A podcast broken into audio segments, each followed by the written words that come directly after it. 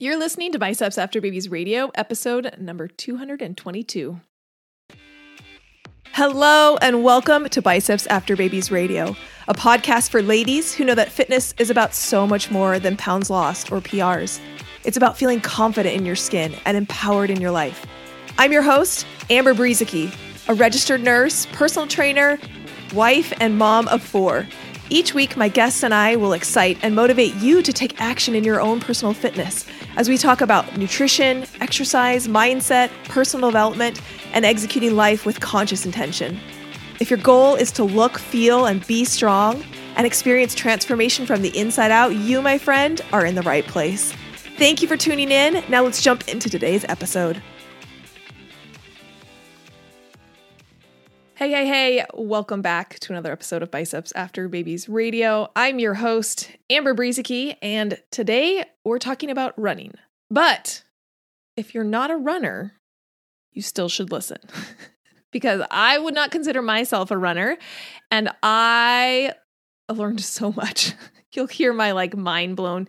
I, I basically had like that mind blown emoji by the end of this episode, and uh, you'll get to witness that towards towards the end as as I talk with my friend Angie Brown. So I brought Angie onto the podcast. First, she invited me onto her podcast, and we had just like a super great conversation. And I realized very quickly that both of us do uh, very similar things in co- in completely not completely but different contexts right? I, I i coach and teach and train in the you know macro counting and the weightlifting space and she does very similar coaching and training and teaching uh, just in the running space.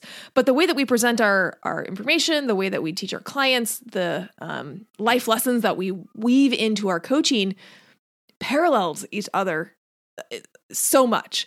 And and so after we had that that interview, I I just was like, I, I need to bring Angie on to the podcast so we can continue this conversation and dive more into you know some of the aspects of running, but particularly the aspects of running that really just are just super applicable to so many areas of our life. So that's what I did. I brought Angie on. She is a physical therapist. Um, she owns a business, which I love, called Real Life Runners and um, we talk we talk about that and uh, about what she does to help people to be able to to tap into this ability to learn to run and to learn to like running and enjoy running.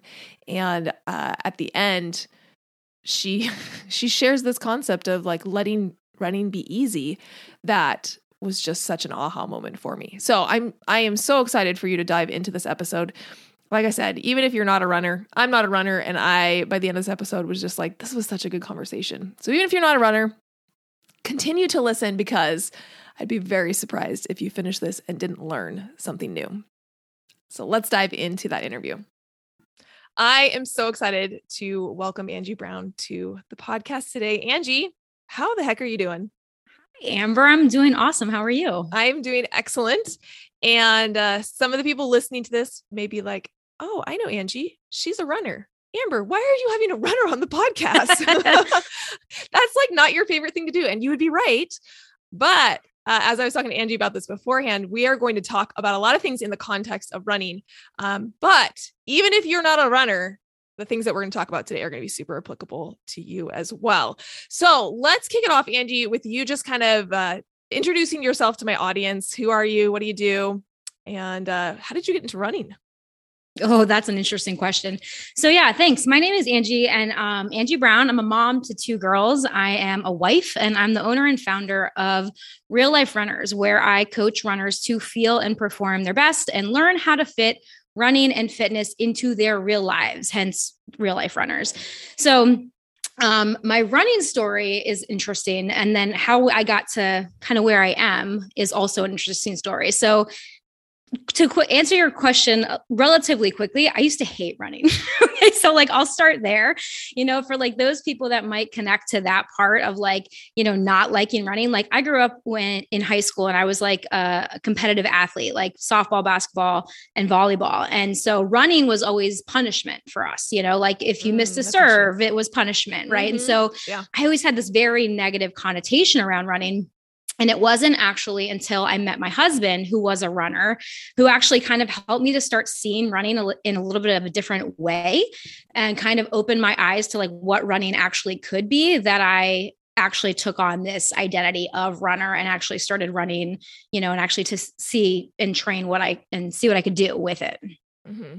So this, so. I, I, this like question came to me as you were talking about the yeah. identity of a runner because I noticed you said, you know, I, I met my husband who was a runner, right? So it's yeah. like this identity, and I'm curious, is like what when somebody takes that identity on, is that a self-proclaimed identity? I think sometimes people are hesitant to call themselves a runner and you'll hear people mm-hmm. say oh i'm not actually a runner like i jog or oh, yeah. oh i'm not actually a runner like i i walk or whatever totally. like like kind of feeling like that that identity is is something that is out of their reach or that they don't qualify for mm-hmm. or is it really just more of like you decided you were a runner and that's all that it takes to have that identity. 100% yeah like essentially like it is like any identity in our life right? Like i think a lot of times we think that like you said there's certain things that need to qualify us to accept certain identities. Yeah. and one and that's really one of the biggest limiting beliefs that we help our you know runners our, our clients to to get over is that idea of like i'm not a runner or like i run but i'm not really a runner or i'm not mm-hmm. a good runner or i'm just a slow runner right? Like there's all these qualifiers that we want to put on it and if you run you're you're a runner right it yeah. just depends on if you want to call yourself a runner is really what it comes down to i love that so much um, we coach client or we teach we teach and coach coaches how to coach yeah. and one of the first things that i do when our new coaches come into coaching academy is i have them change their name in zoom to mm-hmm. coach jessica mm. and and mm. making that point of like okay from here forth like you are now a coach because they come a lot of people come in with really hesitant to call themselves a coach because they're like i'm not good i don't know how to do this it's brand new right. like all these things and so i like it's one of the first things they do is they change their name in zoom to like assume that identity now like you are now a coach welcome mm. to mm-hmm. being a coach and you're going to get better and you're going to improve and we're going to go through a lot of stuff but i think what you said there of of like it is that just calling yourself it. It is assuming that identity and it doesn't take anything more than you making a decision. Yeah. Well, and that's such an empowering place to be too, yeah. right? Because like you know what we like to and i'm sure you're you probably coach your people the same way as this it's like the identity is the core of like who we are right when we yeah. say that we are a certain person or a certain type of person that's where we then act from, right? So if we call ourselves a runner, that means that we then have to do the things that runners do, like run mm-hmm. and like, yeah, you know, set goals and like try to improve and like do these things. And that's where so many people get stuck. They're like, they're either stuck by inconsistency or they're stuck because they have this goal that they want to achieve, but they're not sure how to get to it. And they're not sure what kind of plan they should have and like all these different things. But like when we kind of get them to this point, because like everybody wants to know what they should do, right? Like mm-hmm. everybody's so obsessed with action. Like, well, well, just tell me exactly what I need to do. Like, how many miles do I need to run? Or, you know, what speed? It, it, give me the exact pace that I need to run so that I can hit this goal. But it's like, whoa, whoa, whoa, like let's pull it all the way back. Like, do you even think that you're a runner? Or are you defining yourself as a runner, A, and then B, are you putting some sort of qualifier on it, right? Because do you really think that if if one of your goals is to get faster, do you really think that you'll be able to do the work to get faster if you identify yourself as a slow runner or as a jogger or as someone who's not really a runner? Like there's there's this, you know, subconscious identity that all of our actions come from that if we don't get clear on that and see kind of like how we want to define that right because so many times we just like get things handed to us. Like we're just told this, or we just take on these identities without even realizing it. And when we realize that we get actually get to choose, like, no, this is this is the kind of person that I want to be, then we can use that power to then drive all the actions that we want to get the outcomes that we want to have in our lives. It's awesome. Yeah. And I'd love to give like a very clear example that as you were talking, I was like, oh, yeah, that's totally what I'm doing. Um, so this is about me. Uh, I do not consider myself a runner. That is not an identity that I have uh, assumed. Um, and a couple, I don't know, maybe a month or two ago, uh, my sisters, I have three sisters and a mom. So there's there's four of us girls and then my mom and we are going to um, be together this this summer. We're going to like a family camp. And so uh, a lot of my sisters are runners and my mom is a runner. My, my mom ran six half marathon her goal was six half marathons in the year that she turned 60 that's so awesome. she like she loves running. Anyway they put me on this text message train and they're like, "Hey, we're all going to run this half marathon when we're together. You should you should come run it with us." And I of course I said yes. Like literally the only thing that could make me run a half marathon is my other three sisters and my mom all running in the same race. That's like the only reason. So I said yes. Um that is in uh, a little less than a month. I think it's about a month away. Ask me how many times I've gone running. How Zero. many times have you gone running?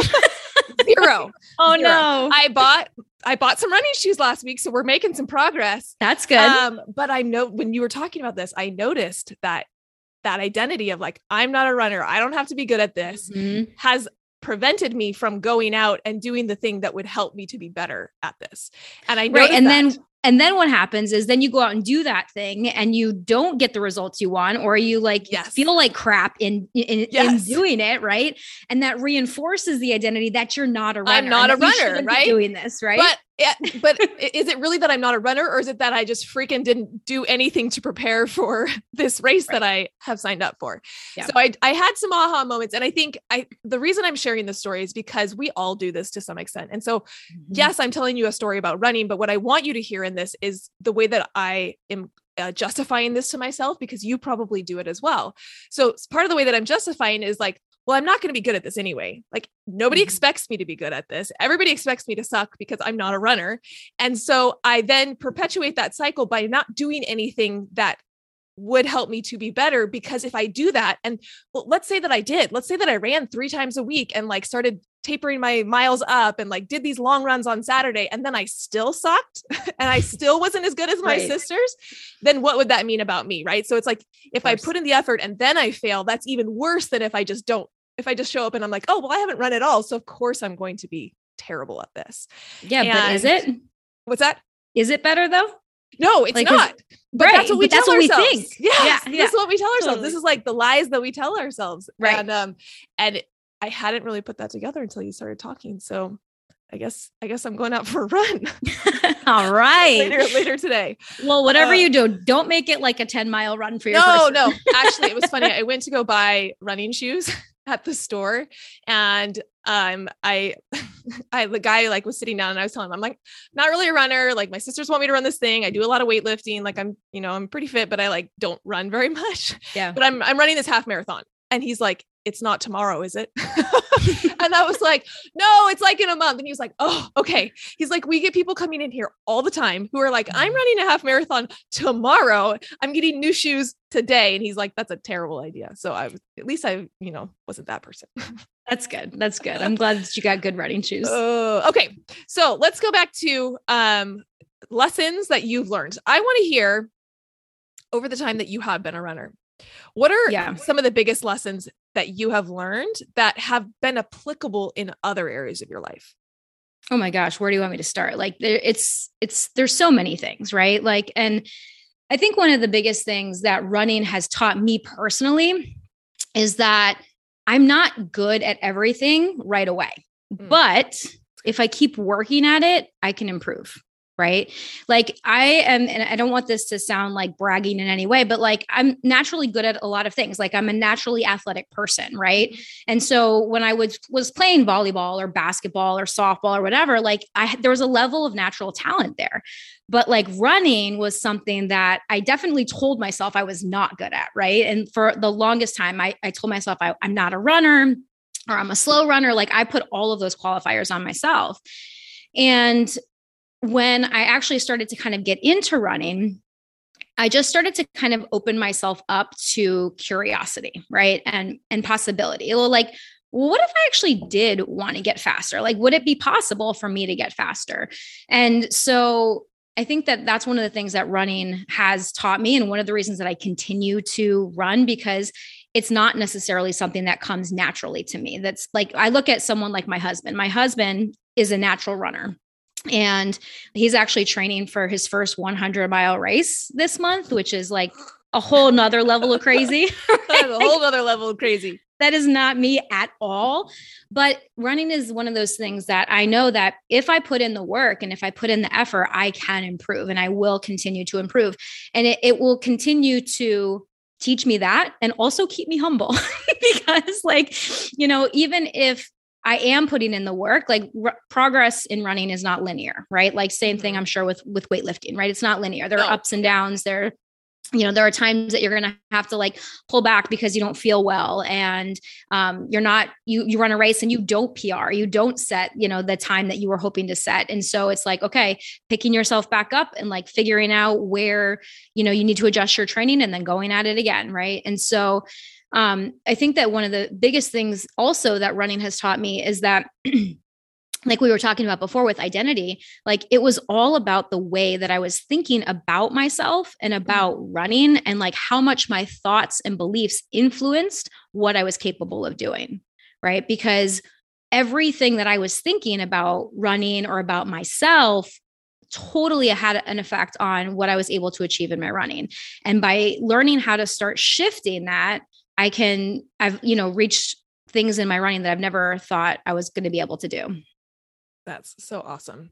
Yeah. And, and, and I see so many similarities. Um, and Angie and I've already talked about this um, because I went on her podcast is like, so many of these things that we learn and, and it doesn't have to be running and it doesn't yeah. have to be weightlifting and it doesn't have to be macro counting and it like it can be a lot of different things but when we do new hard things mm-hmm. there are lessons there that are applicable to so many areas of our life. And so for me, fitness becomes this playground of an, a playground to learn mm-hmm. and to to to get experiences and to have hard things that then carries over to like all these other areas of my life. And it's it's you know what I, one of the things that I love most. Yeah, I totally agree. I always say that fitness is like the gateway to personal development, right? Oh, it's like yeah, your your fast track to personal development because yeah. it really is, right? Totally. Like you just start to get into fitness, whatever it might be, you know, running, weightlifting, whatever, just because you like want to get in better shape, you know, you want to be more mm-hmm. healthy, like whatever it might be, and then you start to learn these other lessons, like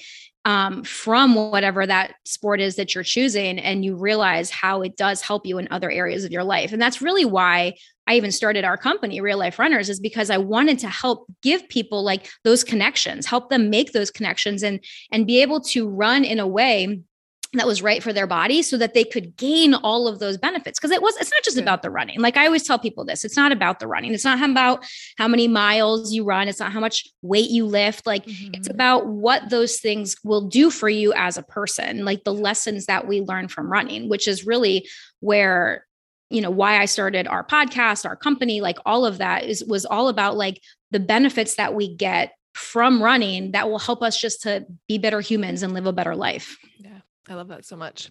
So people who have listened to the podcast for a long time have have heard me say that I've won one marathon in my life, exactly one. It was back when I was like 21 years old. It was a bucket list. It was like, hey, that wouldn't it be cool if? Yeah, I probably should run a marathon runs once in my life. And I ran it and everybody told me, "Oh my gosh, you're going to get so hooked you're going to cross that finish line and you're going to be like, when's the next marathon I can run? Mm. And I mm. crossed the finish line and I was like, I never ever want to do this again. And I'm like, done. And there's the bucket list being checked off. so if someone is listening and they're like me, where they're like, has this bucket list item of like, hey, I, I just, I want to run a half marathon or I want to run a full marathon or, uh, you know, whatever. I want to do a triathlon or whatever yeah. bucket list item that is. What is your best piece of advice for that person to have it maybe maybe be a little bit more successful and rewarding than maybe even my experience was. Although I will say I learned a ton about myself in that process. So oh, I'm not sad sure. that I did it by any means. Um, I'm actually really happy that I did it.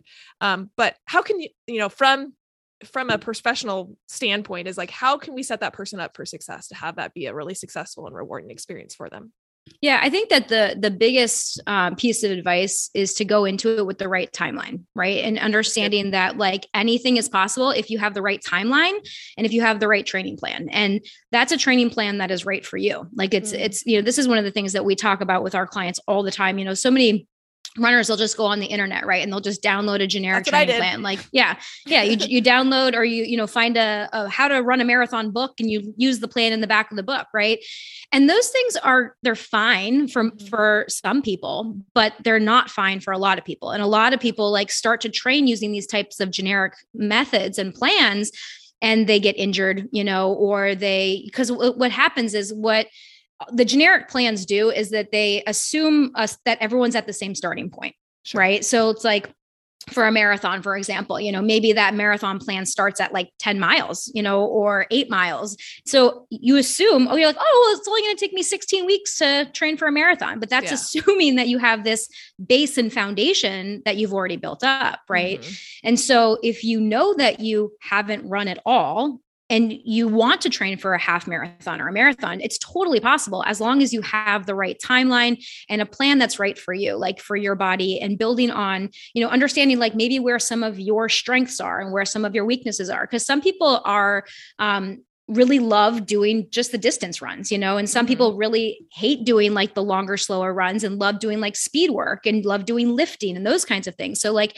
how can you create a plan that's going to make you enjoy the process of it as yeah. well? Right. Because like bucket list items are cool and it's great to like say that you did it and like do this hard thing but like are you enjoying the process along the way like i think that that's really the more important part yeah no it's it's really it's really good good advice um let's talk about this overlap between lifting and running oh um, there's a big um, one yeah oh, i'm so glad that you say that because i uh, i get a lot of runners um who who have have ideas about what it takes to become a better runner and lifting mm-hmm. is often not included anywhere in in that plan.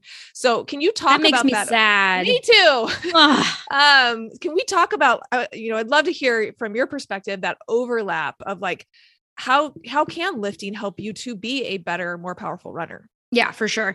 Well, so lifting plays a huge role in running. Um, so my background, which I haven't really um, told you about yet, like I'm a physical therapist. So that's like kind of what led me into coaching runners in the first place. Is like really when I was, you know, I, I was working in PT. I had two kids. I'd been working about ten years, and like I kind of always knew that I wanted my own business and I just kind of hated the traditional PT business model. I didn't want to be stuck in an office dealing with insurances, but like I knew I wanted to help more people and I wanted flexibility with my girls. And I also didn't like the way that the healthcare system and the medical system were set up in that like in my opinion healthcare was like so reactive, right? And I wanted to help people be more proactive with their health, right? Because I know that like probably 95 to 99% of like chronic pain and chronic disease can be cured by lifestyle changes, right? Like helping to teach people these things and like runners um you know that are doing this thing to to better their health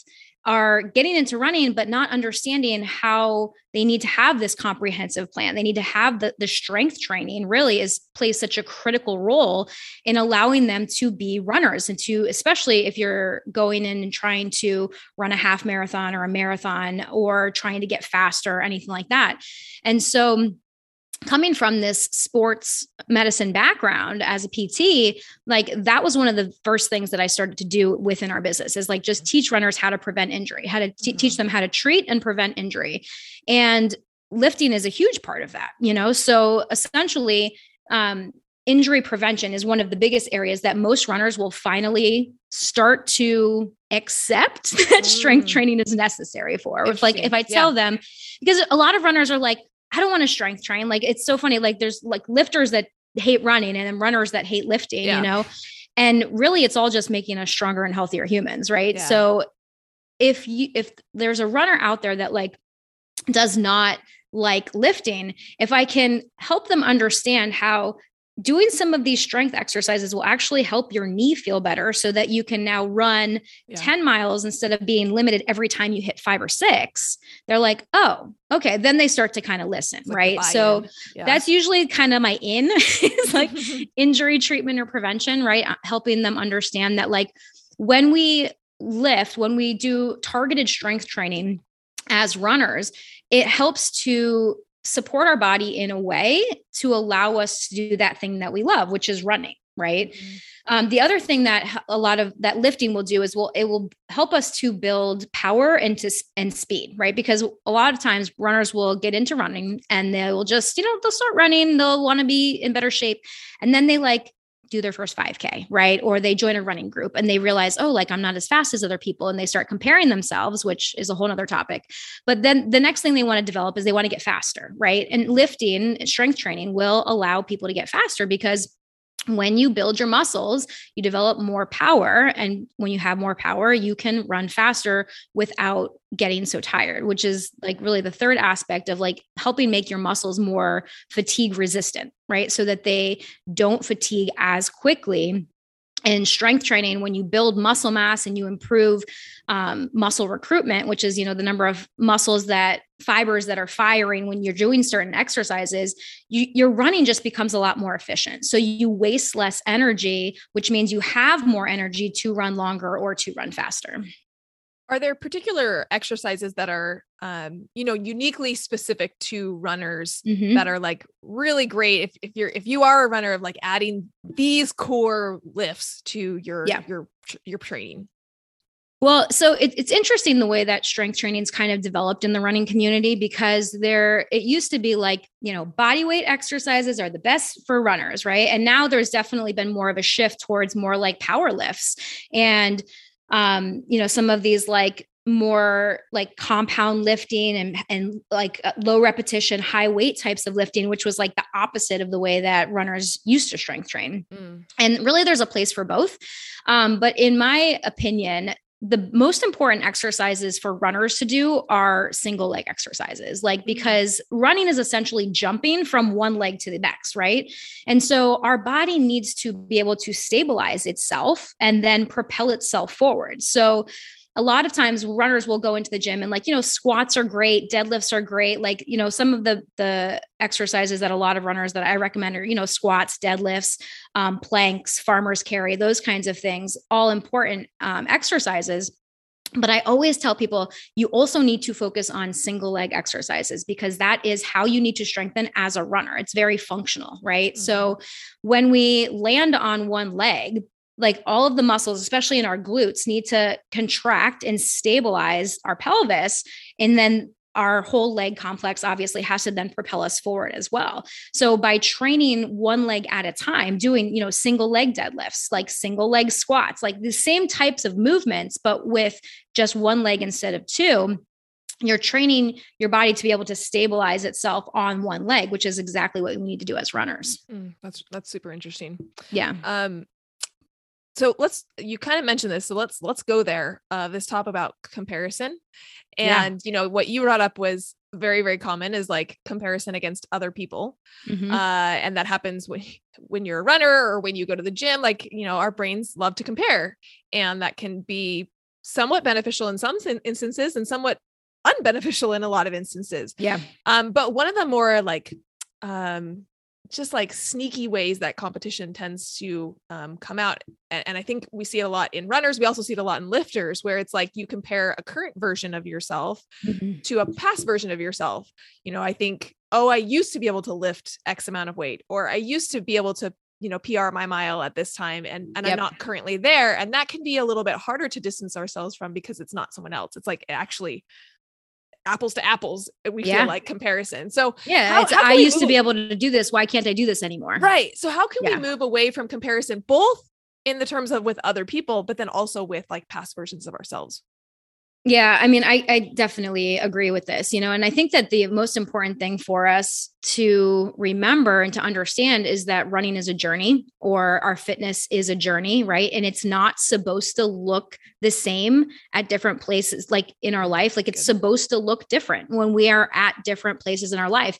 And it can also play a different role in our life, right? Like depending on where we are, like I see it a lot especially with women, right? Comparing themselves pre baby to post baby, right? Like biceps after babies. Like that's a, lot yeah. of um, what happens with us as women. You're like, well, this is what was happening. This is what I was capable of before I had this baby. I had some babies, and now like things are totally different. Like, and of course they are. Like everything in your life is different, right? Your body has changed, your hormones have changed. Like so much has changed. And we don't like to acknowledge that for some reason. We think that, like, you know, we should be the same as we were when we were like 25 years old yeah. and, and single. And, you know, it's just not the same.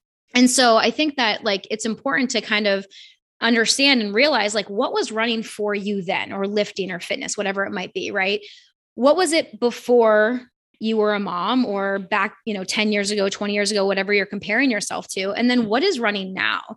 And I think it's really about redefining the role that we want running to have in that season of our lives. Like understanding that like where I am now as a 41 year old mom of two is much different than where I was at 21. Like when I was 21, I was running because I didn't like my body and because I wanted to lose weight and I was in college and like you know, I wasn't playing sports anymore and like running still sucked and like all of that, right? And here I am at 41 and I have two kids. I'm in the best, what I would consider the best shape of my life. And running is a, like, I love it, right? It gives me a sense of community. It gives me a way to challenge myself. It like is this a place of personal empowerment. But like, you know, I think that understanding how it plays a different role in our life is really, really important because even though maybe people were faster at a younger age, and like this is like my husband was a competitive runner in high school and college, right? So he's like, oh, he's he's never going to hit those numbers again, like sure. for yeah. the speeds, right?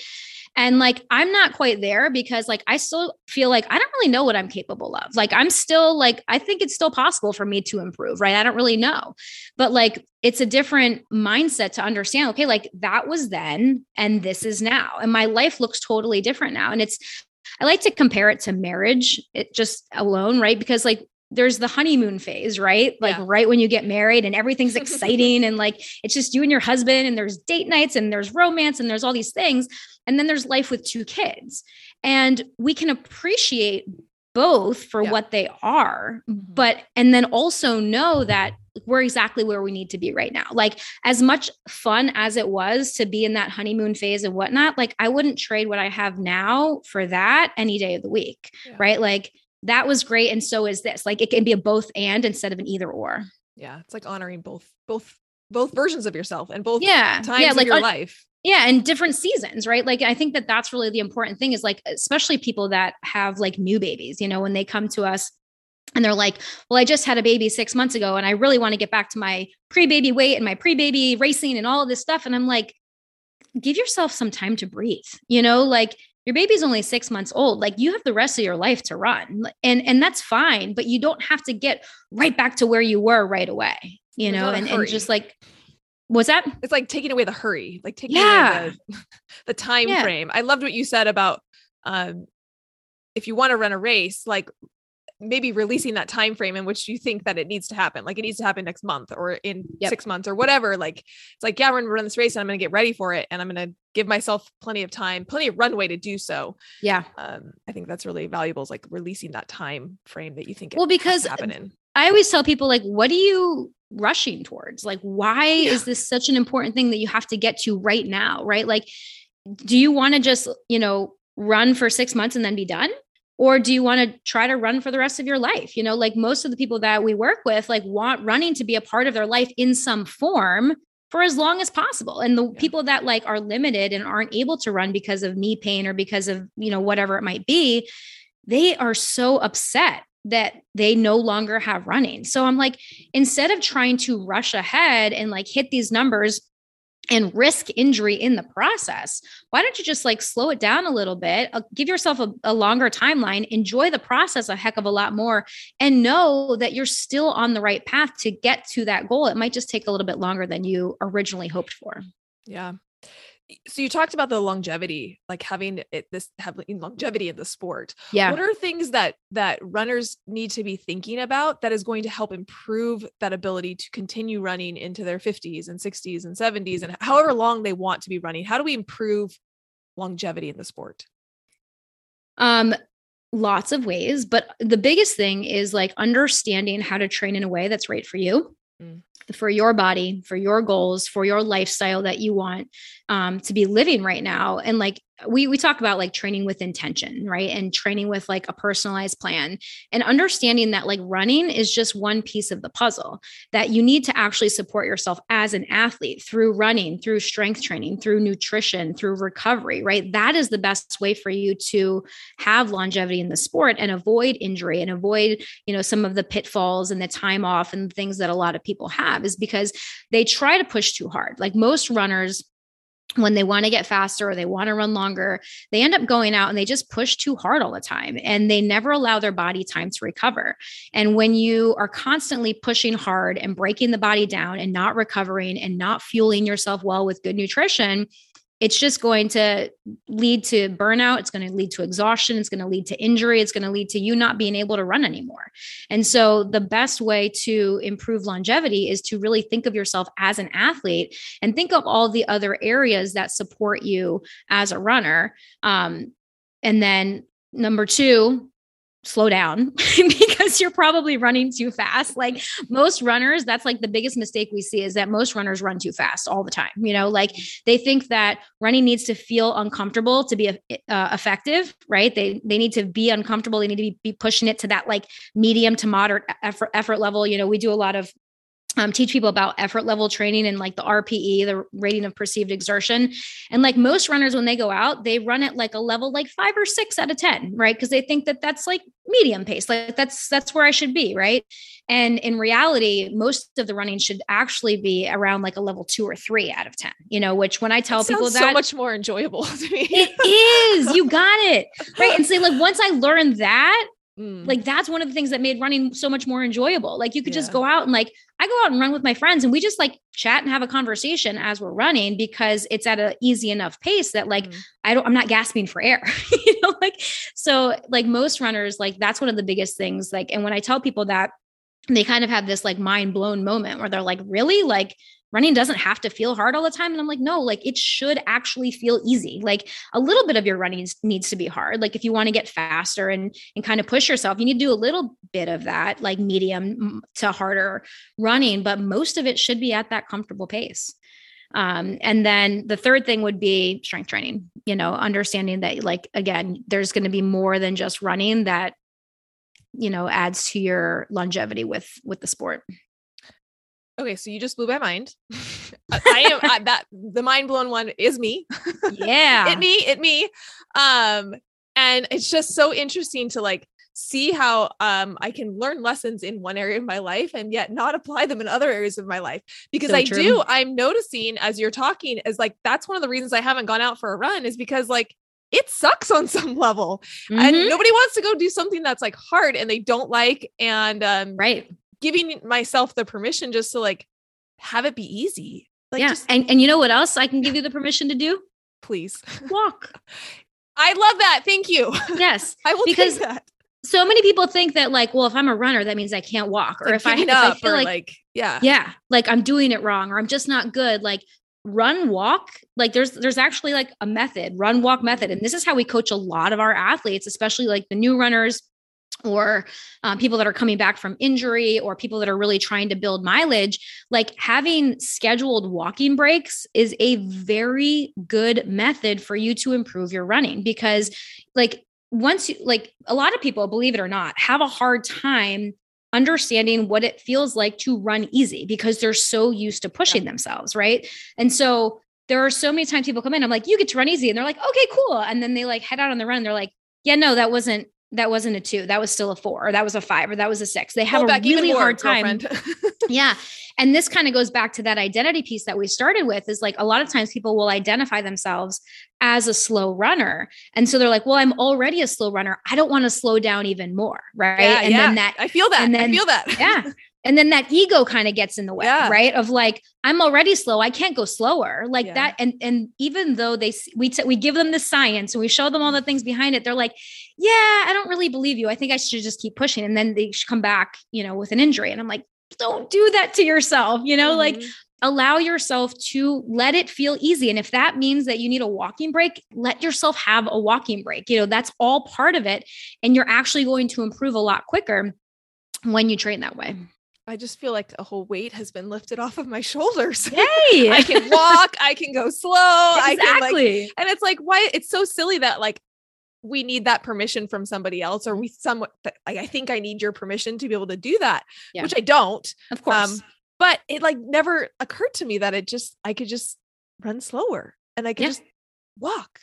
Like that's okay. You can do all those things. And it actually, to your point, can help you to be better. And i see this like the co- the correlation between like lifting and and um and this is like just so clear.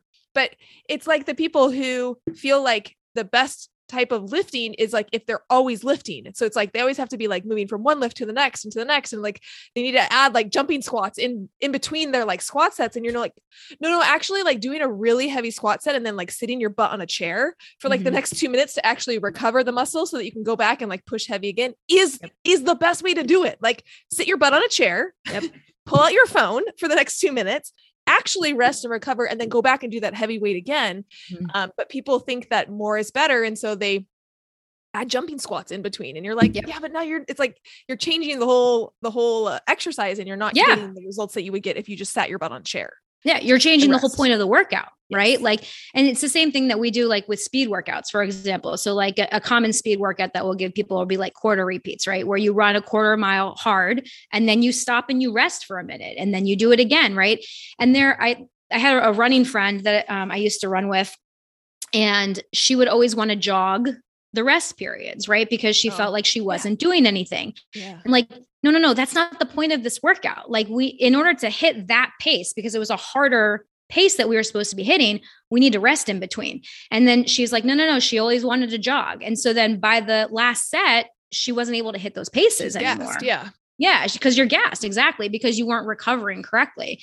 Um, but that's that's all part of it, which is super fun. And to me, that's what really made running so much more fun when I like learned that there were different rates. Like I didn't just have to go out and run at the same pace and just like be bored because I yeah. thought it was running was so boring.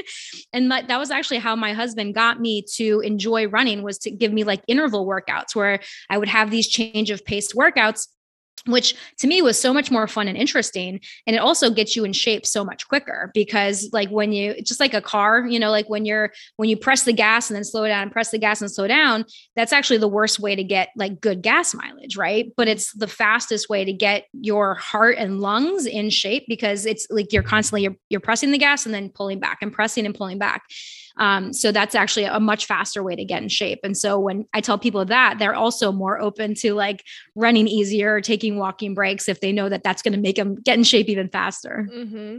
So talk to me a little bit about the RPE scale because I'm very familiar with the RPE scale when it comes yeah. to weightlifting and how you know what an eight RPE is. Oh, I would uh, like to uh, learn more about that in lifting. Oh, well, I, well, I will tell you. So in yeah. lifting, it is the RPE scale is used uh, of like how many more li- how many more set uh, reps you could do yeah. Uh, at that weight. So for example, if you're doing a 135 pound squat and you're doing an RP of eight, you want to do uh, the number of, of reps that where you could have done two more. So an yeah, RPE I, I, I, could have done two more set, two more reps. Okay. RPE nine is I could have done one more rep. Yeah. 10 is like that was it. That's it. Every, everything's on the table. That's a one rep max. Yeah. Um, and so a lot of a lot of people want to go in that like they always want to be one rep maxing, but in reality, a lot of your training should be in that like six to seven to eight RP range where you're leaving something in the tank Mm-hmm. you know for the next set and and and and so on down. So that's how it yeah. works in running or in uh, lifting. So yeah. how does the rp scale work in running? Is it based off of a of a mileage like a split time? Is it based off of per- perceived exertion? Like mm-hmm. what's that metric that you use? Yeah so it's funny and i think that that's where a lot of people get mixed up because you're you just said that in lifting, you want to do a lot of your workouts in that like six to eight range. And yeah. that's where a lot of runners come in thinking that they need to do most of their runs in that six to eight range or yeah. like in that five to seven range, right? And that's actually the worst way to train, right? So in running, it's actually, you want to be the majority, like 80% of your running should be in the two to three range. Like that's, I know. My mind is so blown. Like it should feel easy because that's where we start to, to access the aerobic system, right? Because running is an aerobic exercise. And aerobic, we need oxygen in order to you know burn the energy the way we want to right? Because uh, as you obviously know there's a, an aerobic system and an anaerobic system. And running is an aerobic activity. So we need to be in those lower effort levels of like an rpe of like 2 to 3 out of 10 80% of the time to allow our heart to develop and our lungs to develop right? Because during those times that's when we actually like build more mitochondria, which will help us to produce more energy. We build more capillary networks throughout the body, which will help get more blood to our working muscles. We help um, the efficiency of fat oxidation, right? Like breaking fat down and using fat as fuel. That happens in those lower intensity ranges because we need to have oxygen readily available for those processes. And then we need to do 20% of our training in the anaerobic range. So really that's anything from like five and up, you know, five to 10. And in endurance running, we very rarely ever hit a 10, you know, like maybe in sprinting you do, but not like in especially half marathon, marathon training. You should really never be up at a 10, maybe like an eight or a nine. But anything from like a five to an eight is really what you want to do like 20% of the time. So, um, you know, this could look like again, like I said before, with like quarter repeats, right? Where you're doing like a hard interval and then you rest, and then a hard interval and you rest. But for example, if that was part of a five mile run, you wouldn't do that for five miles. You would do like a one to two mile warm up, and then you would do a couple of miles of speed work, and then you would do a nice, easy cool down. So even within that workout, only a, a small part of the workout is at that higher intensity level. So, how do I know when I'm running at a two or a three? Is it based on pace? Is it based on uh, heart rate? Is it based yeah. on like can I can talk to my neighbor? Like what? Mm-hmm. How do I know that I'm at that pace? So nowadays there's like so much technology available yeah. to us, right? And I think that this is also where a lot of runners get stuck is that they want that exact pace or they want that exact heart rate. And there, depending on the training method that you use, there are people that'll give you like power zones or heart rate zones or mm. pace zones yeah. for you to hit, you know, in different um, ratios, right? But one of the ways that we like to train our athletes is effort based, helping them actually learn how to listen to their bodies. So, yeah. two to three out of 10 is really like, I'm not out of breath. I can hold a conversation. Like I can say at least a full sentence without needing to like stop and take a breath and gasp for air if you're running by yourself we always like to say um, you can sing the first line of like the star spangled banner or you know let it go if you're if you're not american or whatever song it is that you want but like being able to have that kind of conversation and, and just not feel out of breath like it should feel easy to you and like mm. it's so funny how difficult that is for people to like actually allow themselves to go slow enough. I can see that being really hard for me. Yeah. yeah. This is a good challenge. Because you're used to pushing yourself. Right. Right. Yeah. Like, because as an athlete, especially as someone with goals, like we're constantly be we're told to push yourselves, like yeah. no pain, no gain, work harder is better, right? Like you should always be pushing. And that's the mentality that so many people come from, especially people that get into running later in life. You know, they come from that competitive sports background when they were younger. And so that's the mentality they have. And so when I when they come to us and I tell them, no, no, no, you have to slow down. And they're Go like, what do you yeah, what do you mean? And they're like, yeah, no coach in my life enough. has ever told me to go slower. I know, I know. And that's the beauty of running. Like, and the crazy thing is when you go slower, you actually get faster, right? Because yeah. of like those physiological adaptations that I was talking about before. Like, you build your body into a more powerful engine that's capable of running longer and running faster and more efficiently. Okay. My mind has been blown officially. I'm glad I could do that for you. I've learned so much. Uh, that makes that me I, happy. And I've like learned so many of the things that I didn't know that I needed to learn uh, during this podcast episode. So that's amazing. Thanks, Angie, for yeah, for, for sharing sure. all that stuff with us. Uh, if people are wanting to connect with you and they are having their mind blown and they're like, well, maybe I could be a runner. Maybe I maybe I've hated running because I've done it it wrong the whole all of my life and i thought yeah. that it has to be hard and i have to suck and it has to I have to hate it um how they connect with you yeah. So um, we are online at realliferunners.com. That's the name of our, our company is Real Life Runners. We also have a weekly podcast called Real Life Runners. Um, and then on Instagram, you know, I Instagram is the platform that I would say I'm the most active on. So again, at Real Life Runners. Um, so connect with me on any of those. I would love to help anybody learn how to make running work for them because I really believe that like if you have a desire to be a runner or to run a half marathon or a marathon like it's possible for anyone like i i think if you just do it the right way so good well, this has been amazing. Thanks so much for coming on, Angie, and sharing all of your wisdom and insight and information with um, my audience. Really, really appreciate your time. Thank you so much. It's been an absolute pleasure. I'm so grateful for Angie and her coming onto the podcast and sharing her expertise and her wisdom. And you know what? I'm going to I'm committing to letting running be easy. And that's such a mindset shift for me.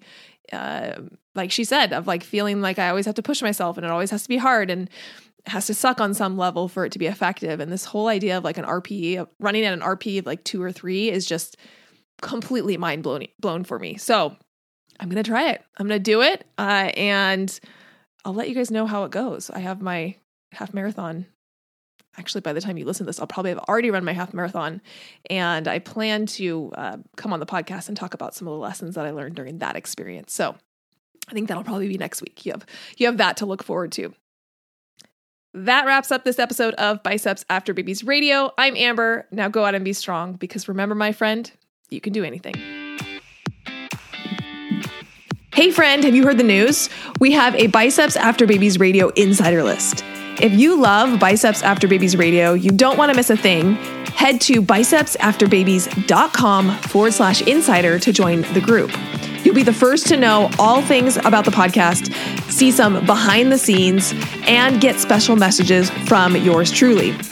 We want to make this a special community for those who are fans of the podcast. And last, did this episode particularly resonate with you? If so, will you please share it? Either send the link to someone who would find it valuable or take a screenshot and post it to your social media and tell your family and friends why they should listen. Make sure you tag me at Biceps After Babies so I can hear your feedback and give you a little love. And, you know, if you aren't already following me on Instagram or Facebook, that's the perfect time to hit that follow button. Thank you for being here and listening to Biceps After Babies Radio.